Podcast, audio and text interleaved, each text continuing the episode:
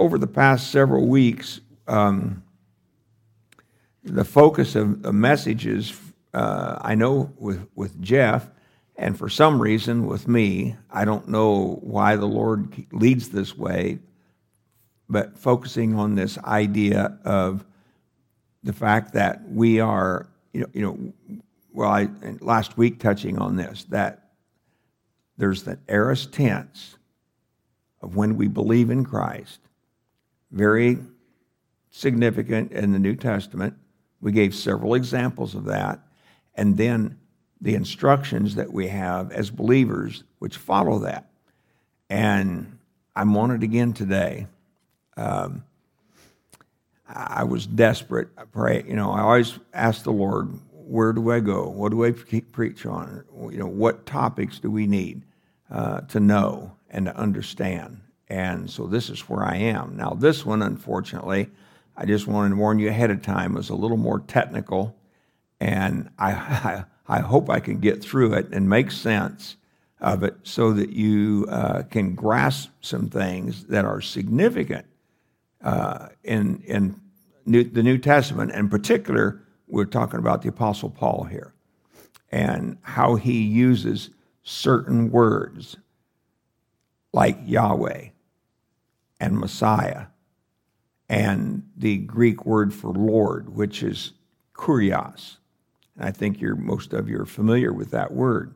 So that's what we're going to look at this morning. And um, I got a lot of verses to look at, so there won't be much pay, uh, page turning here because it'll be difficult to keep up. Um, this Greek word kurios um, is a, a, pretty fluid word. In other words, it can be used in a lot of different contexts. Um, one of those, in a secular context, just means somebody who's, and you remember, you have to think back to the uh, culture that was evident and practiced in, in the first century. And of course, hundreds of years before that, and I, I would imagine a, a few hundred, I don't know how many, following that. So, what that is, is simply that um, it, the head of a household, you may remember, had a lot of authority, and he was called a lord. He was lord of the house. And all that meant was he was boss. He ruled ruled the day. Um, and then you have, um, uh, well, and especially when you had a household that had slaves in it, because slaves had masters. And you rem- may remember that from Colossians chapter 3, which we'll look at again a little later. It, the word kurios is translated masters but they were considered lords because they had total authority over them. And that applied in most situations. So, excuse me, you have uh, these pagan gods that were called lords. So that's another application of this use of the word kurios. Uh, Paul also used this word to refer to um, Israel's God. And again, I've got several passages listed here um, that we don't have time to look up. So uh, I'm going to keep moving on. But my point that I want to get to is in how Paul uses this word the majority of the time. And not just that word, but these others, because they're all connected. And hopefully, when I'm done, we'll be able to pull it together and make them fit and make some sense out of this. Now, in, in many, many ways, Paul uses this, this word kurios. In Romans 14, he says he uses the expression Lord Jesus. Then over in Romans chapter 1 and verse 4, though, he says Jesus Christ our Lord. So you think clearly about Lord here we use it in such a, I guess you want to say, we don't really stop and think. We just say, well, thank you, Lord Jesus, or whatever, without really recognizing what the implication of that word Lord means. And, well, we're going to move on because hopefully that's what we'll get to. Uh, in Romans chapter 5, Galatians chapter 6, he calls him Lord Jesus Christ. In uh, Colossians 2, he says, Christ Jesus our Lord. In Romans chapter 4, it's Jesus our Lord. Now, some of these are significant in that, uh, you know, Paul doesn't just move them around and say, well, I'm, I'm bored. You know, I'm going to, instead of saying Jesus is Lord, I'm going to say Lord Jesus this time. He has a specific thing in mind why he's doing that. Uh, if, if, and, you know, the question should come I, I, to us why did the early believers and why did Paul begin referring to Jesus as Lord? What caused them to begin doing that? In other words, why didn't they just call him Jesus or Jesus the Christ, the Messiah? Why was it Lord Jesus? Or why was it Lord Jesus Christ? Well, there's a reason why. And the, the reason stands in one event the resurrection. The fact that Christ rose from the dead was a significant event. And hopefully, we'll again see how that fits into the whole picture here. But it, it, when, when you look at the birth of Christ, which we are celebrating over these few weeks, when you look at the, the idea of the birth of Christ, that God came to this earth in flesh. And then he ultimately ended up being crucified.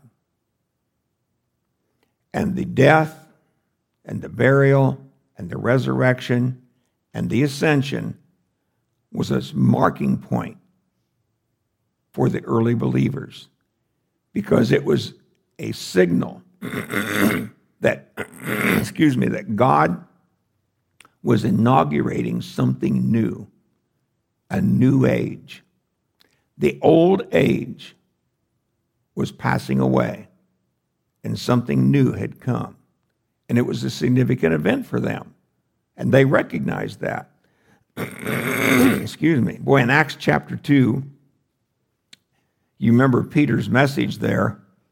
And one of the things that he said, and I'm skipping over a lot of it, but the point we want to get to is in his sermon in verse 32, he said, this Jesus God raised up, and of that we are all witnesses. Being therefore exalted at the right hand of God, and having received from the Father the promise of the Holy Spirit, he has poured out this that you yourselves are seeing and hearing. For David didn't, and by the way, of course, it's only, this has only been 50 days later this sermon was being preached 50 days after Jesus had been crucified. So it's fresh in the, in the memory of those who were listening. He said to them, David did not ascend into the heavens, but he himself said, The Lord said to my Lord, and of course he's quoting Psalm 110, verse 1 Sit at my right hand until I make your enemies your footstool. Now, in that quotation, if you remember from the Old Testament, when he says the Lord, it's Yahweh, said to my Lord, Adon. And so he, Paul or Peter here is picking up on that and letting us know that something has happened, something has occurred. This resurrection. And it meant there was a new thing that Jesus was Lord. And so he says, Let all the house of Israel therefore know for certain that God has made him both Lord and Messiah. This Jesus whom you crucified. Now, it's going to be important that we see how Paul uses the word Christ and the connection with the crucifixion. But we're coming to that. um, so, let me get a drink. So, we want to look at that whole concept and an idea to uh, that's what we're looking at today is why this application by Peter and the use of by Paul of this word Lord, along with kurios, or excuse me, along with Messiah and the word Yahweh. Now, the meaning of the word Lord just means a simple thing one who is supreme in authority. That's a Lord. One who has the authority to do whatever he has the position for. In Philippians chapter 2, we're familiar with that passage, verses 9 through 11. We want to look at that, where he says, Therefore, God has highly exalted him and bestowed on him the name that is above every name, so that at the name of Jesus, every knee should bow in heaven and on earth and under the earth, and every tongue confess that Jesus Christ is Lord to the glory of God the Father.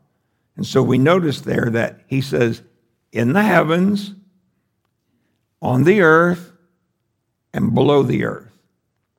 Everything there is.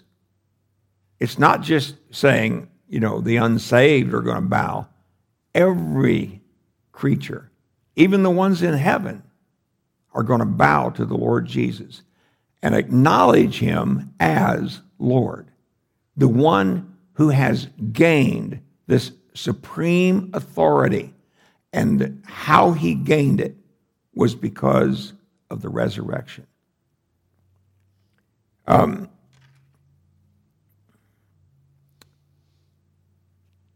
and because of that, then, when we assemble together as a church, you know, it's our duty to recognize that Jesus is Lord over the church, over us. And so when we say Jesus is Lord, or if we just say Lord Jesus, for whatever reason, when we pray, or when we're sharing our testimony, or whatever, we have to recognize why he is Lord and why he has supreme authority.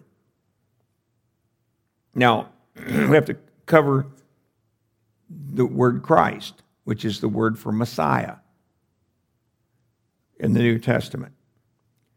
And I mentioned that when Paul uses the word Christ, in virtually every case, he makes a connection with the crucifixion.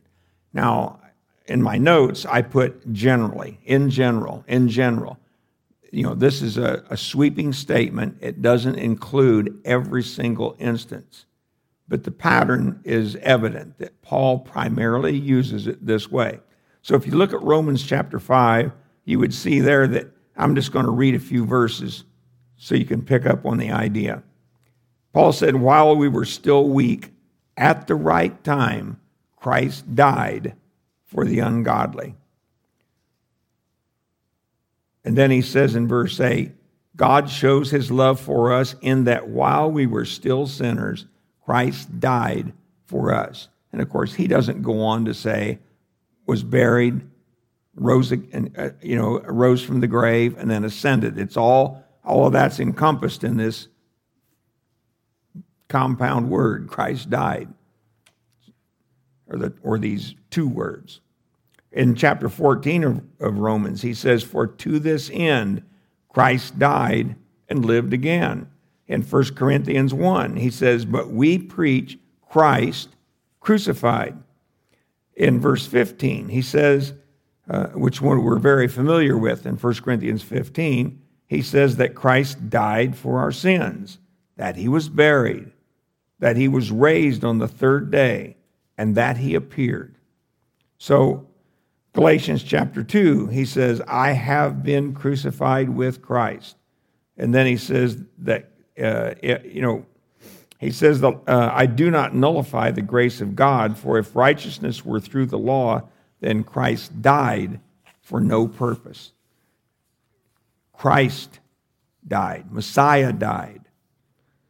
Death, and by implication, of course, then the resurrection, in these passages is associated with the word Messiah. And so when Paul is uh, discussing the crucifixion, he nearly always refers to Christ. He doesn't say Jesus was crucified. He says Christ was crucified. And, and, I, and I could, there's many other passages that I could, I could read, but I just wanted to give you the idea so that you would see that this is a significant, well, we're going to see at least that this is a significant thing. Now, uh, we, the distinction we want to note here, and, I, and this is where it gets a little technical, but uh, my apologies to Jerry because he does it too, so I can do this. when Paul uses the word Christ in connection with the crucifixion, the verb he uses is indicative. And if you remember, the indicative verbs do what? They simply show forth reality. In other words, this is the way it is. This, this, is, this is what's happening. And so you think that through when Paul uses the you know, Christ, Messiah, in connection with the resurrection, he's telling us that this is the reality of what has happened in the world, that God has come to us in the person of Jesus Christ. And he died. And he was buried. And he rose from the grave. And he ascended to the right hand of God the Father. That is the thought that Paul wants to plant in our minds when we see those phrases in the scriptures Christ crucified. 1 Corinthians 15, there's another connection. Paul talks about us, believers then, being in Christ. He says, For as in Adam all die, so also in Christ shall all be made alive. So when you think about that, consider that. Messiah, God, came into the earthly realm from the spiritual realm in the person of Jesus. And he took on a body of flesh, was crucified. Now, and that, and that was an indicative. This, this is the reality, folks. Even when Peter was preaching and Paul was preaching and, and going out and establishing his churches, he was preaching to them this in that indicative uh, mood. This is the reality. When they responded to that gospel message and believed it, then they are said to be in Christ. As a matter of fact, um, then what it, well, let me put it this way. So, if Jesus came to establish a new order in the world by coming into the earthly realm to be born as a babe with a body of flesh and to be crucified then for us to be in Christ means that we have identified with Messiah in his crucifixion. Now, in Colossians chapter 1 and verse 2, it says this The saints, and you know, this is the greetings that Paul's sending to the church at Colossae. He says, To the saints and faithful brothers in Christ. So he's letting them know up front their position in the Messiah. Then he goes on to say in verse 13, to further explain that, he has tr- delivered us from the domain of darkness and transferred us to the kingdom of his beloved Son. So, what's the point? Messiah has come, he's established something new in the power of his resurrection, a new age, a new thing that has come to the world and those who believe have been transferred into Christ. That's why Paul could say in Galatians chapter 2, I have been crucified with Christ. And so when you and I have believed, we were crucified with Christ. We no longer belong to that old world. We belong to something new. And Paul calls it the kingdom of the Son of his love, or in the ESV, which I've got here, his beloved Son. Now, he goes on. That, that establishes that. That's the reality. Now, how about the word kurios? How about the word Lord then? This one of supreme authority. This one because of the resurrection, then, has gained the title Kurios because of the victory of his resurrection from the dead and his ascension to God the Father. But when he uses the word Lord, he uses imperative verbs, verbs of command, verbs telling us what to do now that we are in Christ, you don't just go on living your life any old way you want to. You now have some commands. Paul gives ethical instructions about how we're to live. For instance, you don't steal. People in Christ don't do that. You don't cheat. You don't lie. You don't commit adultery or other immoral acts. This is the way it is when you are in Christ. Your whole life, what it used to be over here, has got to change. There's something new about being in Christ.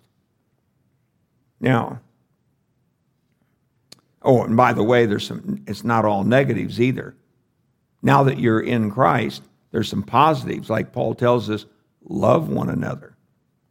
And, and, and you know, the New Testament is full of instructions like that about how you and I are to conduct ourselves with one another in the body of Christ. You see, when we are in Him, then we are members of His body. And so the body then has collectively, corporately come together today.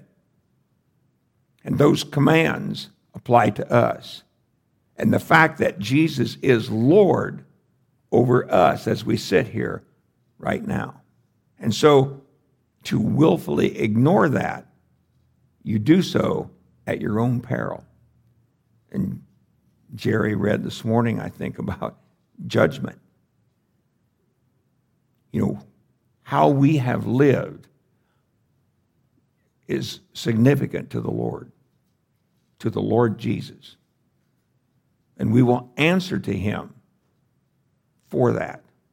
Whether it's individually, as you and I sit in our pew, or whether it's corporately as a church, how we as a corporate entity or body, how we represent ourselves in this community. So, having said that, the indicative verbs, then, that Paul used in connection with the word Christ tells us what to believe.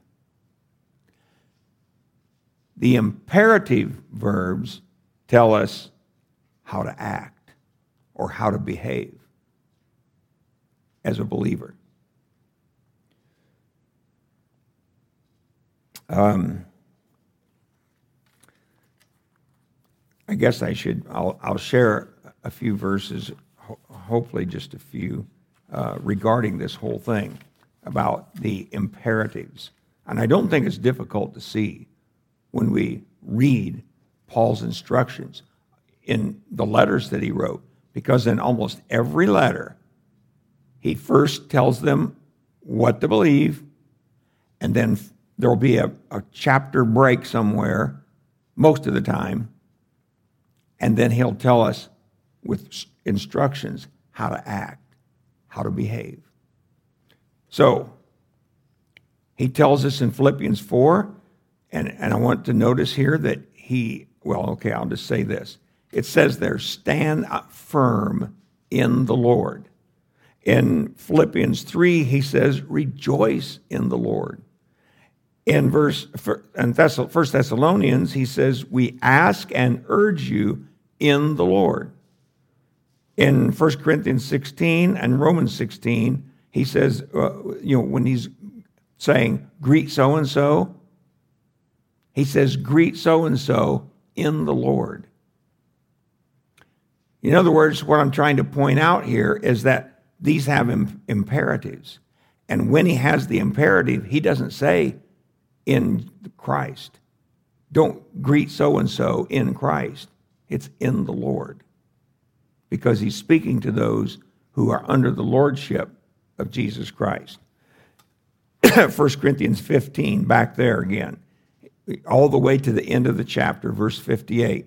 It says this Therefore, my beloved brothers, be, you see these imperatives, be steadfast, immovable, always abounding in the work of the Lord, knowing that in the Lord your labor is not in vain. This all has to do with what happens after you have been found in Christ. So when Paul's giving these ethical instructions, um, he's telling believers, you and I, how to live, how to behave ourselves. And that demands change. And oh boy, oh boy, that's the struggle. That's the fight we get into. Change. Change from being what we were to what Jesus wants us to be now, under his lordship.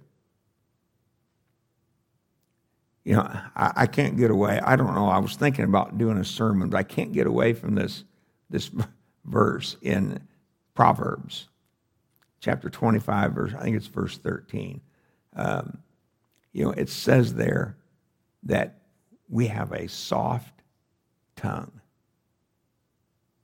A soft tongue. And you, you think about that. You can be the healthiest individual on the earth. You can run and, and get yourself in shape. You can lift weights. You're, we can do all kinds of things to make our body fit and to make us strong. It doesn't matter. You might be deathly ill, laying on a hospital bed. It doesn't matter. All of us have a soft tongue. And of course, we know what James says about the use of the tongue. So that has to do with our conduct. And by the way, sometimes, you know, I don't know, there's no way for you to recognize it, but sometimes I'm preaching to myself when I'm up here. You wouldn't know that. But I am. Paul says in 1 Corinthians 5, he says, When you are assembled in the name of the Lord Jesus, and my spirit is present with the power of our Lord Jesus, you are to deliver this man to Satan for the destruction of the flesh, so that his spirit may be saved in the day of the Lord. Now, that's the situation. You remember where uh, the man's son was uh, having a sexual relationship with, with the man's wife. It wasn't his mother, but it was his. I don't know this, what the situation was, if he had been divorced or and remarried, or his first wife had died, or what it was. That doesn't matter, really. The point of it is, he was in an incestuous relationship. And Paul says, get him out. Such things do not belong here in the body. You don't just sit back and pray, pray for so and so. No, he says, remove him from your midst. These are ethical instructions that Paul gave. How we as a church corporately should act and be in order to protect the testimony of the Lord. But he doesn't say Christ. He says in every instance here, the Lord Jesus, the Lord Jesus, the day of the Lord. In Romans 14, you had the situation you know, about where the weaker brother uh, would not eat, the stronger brother, he knew he could eat certain things, and it was not a problem in the church.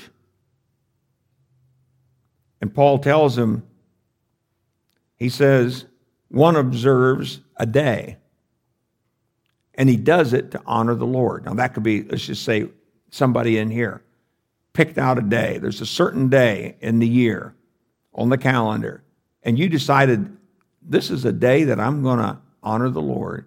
I am going to do whatever it is, something that's significant to that person. The next guy says, oh, wait a minute. That's just another day in the year. What's the point of all this? And he's doing it with pure motives, he's also going to honor the Lord. Paul says both of you are doing this, so acknowledge it. Don't let it ruin the weaker guy. Don't come along and say that's a bunch of nonsense because he's doing it to honor not Christ, but the Lord. It's the lordship of Christ that's in view. And so, and, and the imperatives, again, remember that he's telling them, commanding them regarding these things. He says, I go on, he says in verse 8, if we live, we live to the Lord. If we die, we die to the Lord. If Jesus is Lord, and you are acting as an individual, not corporately as the body of Christ, but if you, as an individual, choose to honor the Lord by observing some certain day for some reason, then Paul says, don't let it bother you, you stronger brother in the Lord, because he's doing it to honor him, just like you don't do it to honor the Lord. And then he goes on, though, at the end, at the last verse, or at the end of the passage, he says, For to this end, that is, because they are doing these things to honor the Lord, to this end, he says, Christ died and lived again, that he might be Lord, both of the dead and the living. Colossians chapter 3. I'm going to run out of time, so I'm not going to read that one. I hope you get the idea over and over and over. If you're looking carefully when you read your Bible,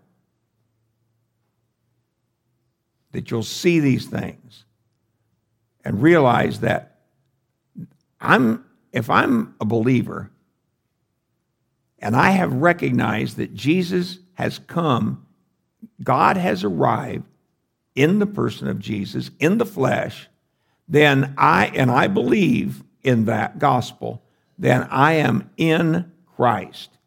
You can't get back out of it. So, as we would, you know, the terminology we would use is you are saved, you are safe, you are in Christ. But when it comes to conduct, that's a whole nother story. And Jerry was reminding us of that this morning in Sunday school. Our desire is to hear Jesus approve of us when we meet him and to hear him say, Well done, thou good and faithful slave. Of course, we all want to hear that. But if we do, then it demands that we recognize that Jesus is Lord both over my life as an individual and also over the church, the body of Christ. And the reason is because we are in Him. Now, boy, I, am going to have to skip this part here, I guess, or I'm, going to try to summarize it. Um, you know, you have the same pattern, the same parallel in the Old Testament. God brought his people out of Egypt. He delivered them. You know, that, that's an indicative. It's a statement of reality. And, and if you look in the Greek Old Testament, the Septuagint, you'll find there it is. I looked it up. I said, I wonder if it's there. Sure enough, it was an indicative. God brought them out of Egypt. That was a fact. This is the reality, Israel. As you are making your way up through the wilderness, going up to the promised land, this is the reality. God has delivered you. What does he do then, though? Oh, man. Try reading Exodus and Leviticus, and God gives them all kinds of instructions about how they are to conduct themselves under the covenant that He made with them. Boy, oh boy, did their lives ever change from how they lived when they were in Egypt, now that they were under the authority of Yahweh. It was a whole new ball game. So all I'm trying to point out here is that in the Pentateuch, in, in, in Genesis, Exodus, particularly Leviticus, they, uh, scholars have what they call the holiness code in the book of Leviticus. And it's nothing but chapter after chapter of instructions about how Israel is to live under this new covenant. Of course, now it's the old covenant, and we are under a new, new covenant that is far better. And there's so many other things I'd like to say about that. But I hope that you understand and see that the word Messiah was significant because it was always connected with the resurrection and it indicated and reflected a statement of reality that God has come in the flesh. That's Christmas. But then he also suffered, died, was buried, rose again, and ascended to the right hand of God the Father. That is what gave him authority then over the church, over you and I as individuals. That because of when we received him as our Savior, when we acknowledged the gospel, we were then transferred, placed in Christ or in the kingdom of the Son of His love. We're in a new thing. It's a new era now. And, and boy, you know, as kingdom believers, I'm afraid that we have a tendency to want to just push the kingdom off into the future. That's the thousand year reign of Christ, the millennial kingdom. But you need to know it's already started. If you believe the gospel, then you need to know that the kingdom for you and I has already been inaugurated. Now, there's a world out there that knows nothing about it. And when we go out into the world, you know, we're in the kingdom. And because we are in the kingdom, we better act like it. Now, there's coming a day when Jesus will come back and he will establish and manifest, reveal that kingdom, and take his throne of power and will become very real then to the whole world. And they will then bow and acknowledge Christ as Lord of all. And it won't just be the earth that will do it. Paul says it's every all the heavenly beings, all the earthly, and all those under the earth. These three realms.